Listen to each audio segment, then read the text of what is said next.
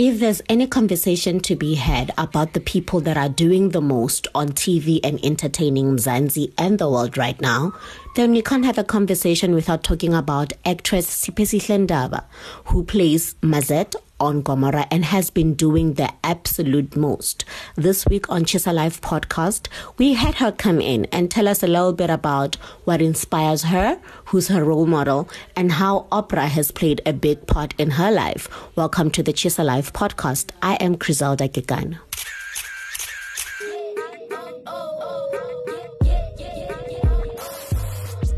Yes, umzansi celebville is filled with flavor but you know that ge o batla go tseba gore fame e re mo or who secured the latest bag or just who's dripping with sauce. and who's adding the spice jonga yonke into nje Because if it's hot, then it's definitely in the Chisa pod.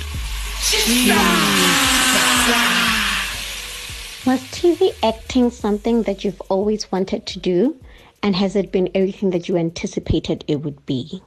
To be quite honest, I honestly never pictured myself in TV. Um, I thought, for some reason, I thought I was going to stay in theater and be a theater actress and a theater director and a playwright. Um, and and so I didn't really think that much of TV acting. It was only until I auditioned for Mazette and I was like, oh wow, I love this character. I love the idea behind this character. Let me do this. Um, but I will say though that TV acting and and stage acting are quite different. Um, and it's especially with like little habits that you do on stage, you know, um, or that you're taught to do on stage. You sometimes need to get rid of when you're um, in front of the screen. Um, so it's been a little bit challenging in that regard. Um, but it's a learning process, and as is anything that you do in life, you know, it's a learning process. You you learn something new every day. You grow. You become better. You reflect. Um, and I think that's why I'm loving this role so much because I am learning so much and I'm getting so much firsthand experience um, into this world of, of screen acting. So that's something I appreciate. Yeah, and what has inspired you and pushed you to this stage? I mean, as an actress. What inspires me? Wow. Um, so many things inspire me. I don't think there's one thing that inspires me, but I think something that keeps me going is my mother and how much of a selfless leader she is and how much of a compassionate person she is. Um, we didn't have much growing up. A single mother raising three children. Um, and she worked a housekeeping job, which obviously paid minimum wage. But she tried so much in her power to make me fit in, and she made sure that I don't feel that we have less than everybody else.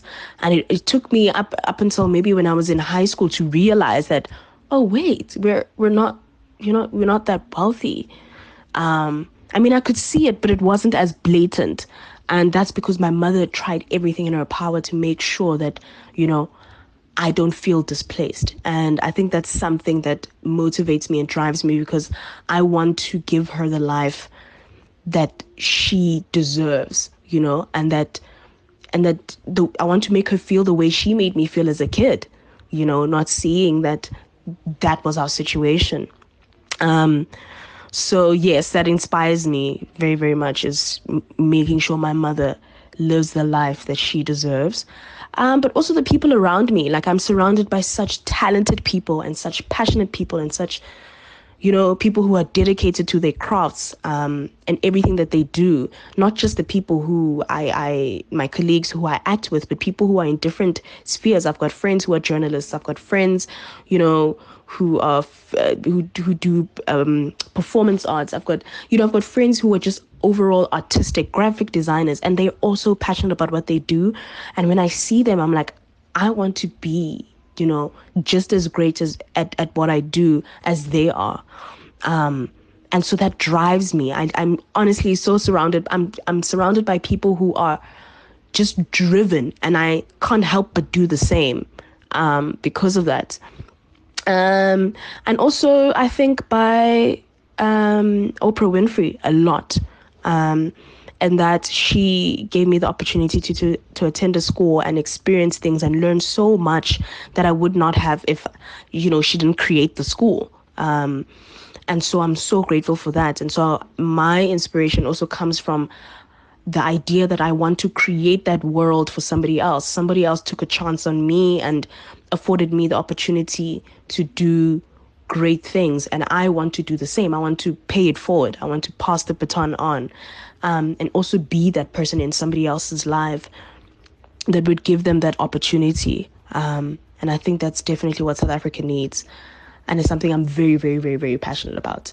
You have always spoken very passionately against gender based violence. You have even gone to create theatre works around, you know, similar topics. Um, what do you think needs to be done, you know, at the stage where we are at as a country for gender based violence to actually come to an end?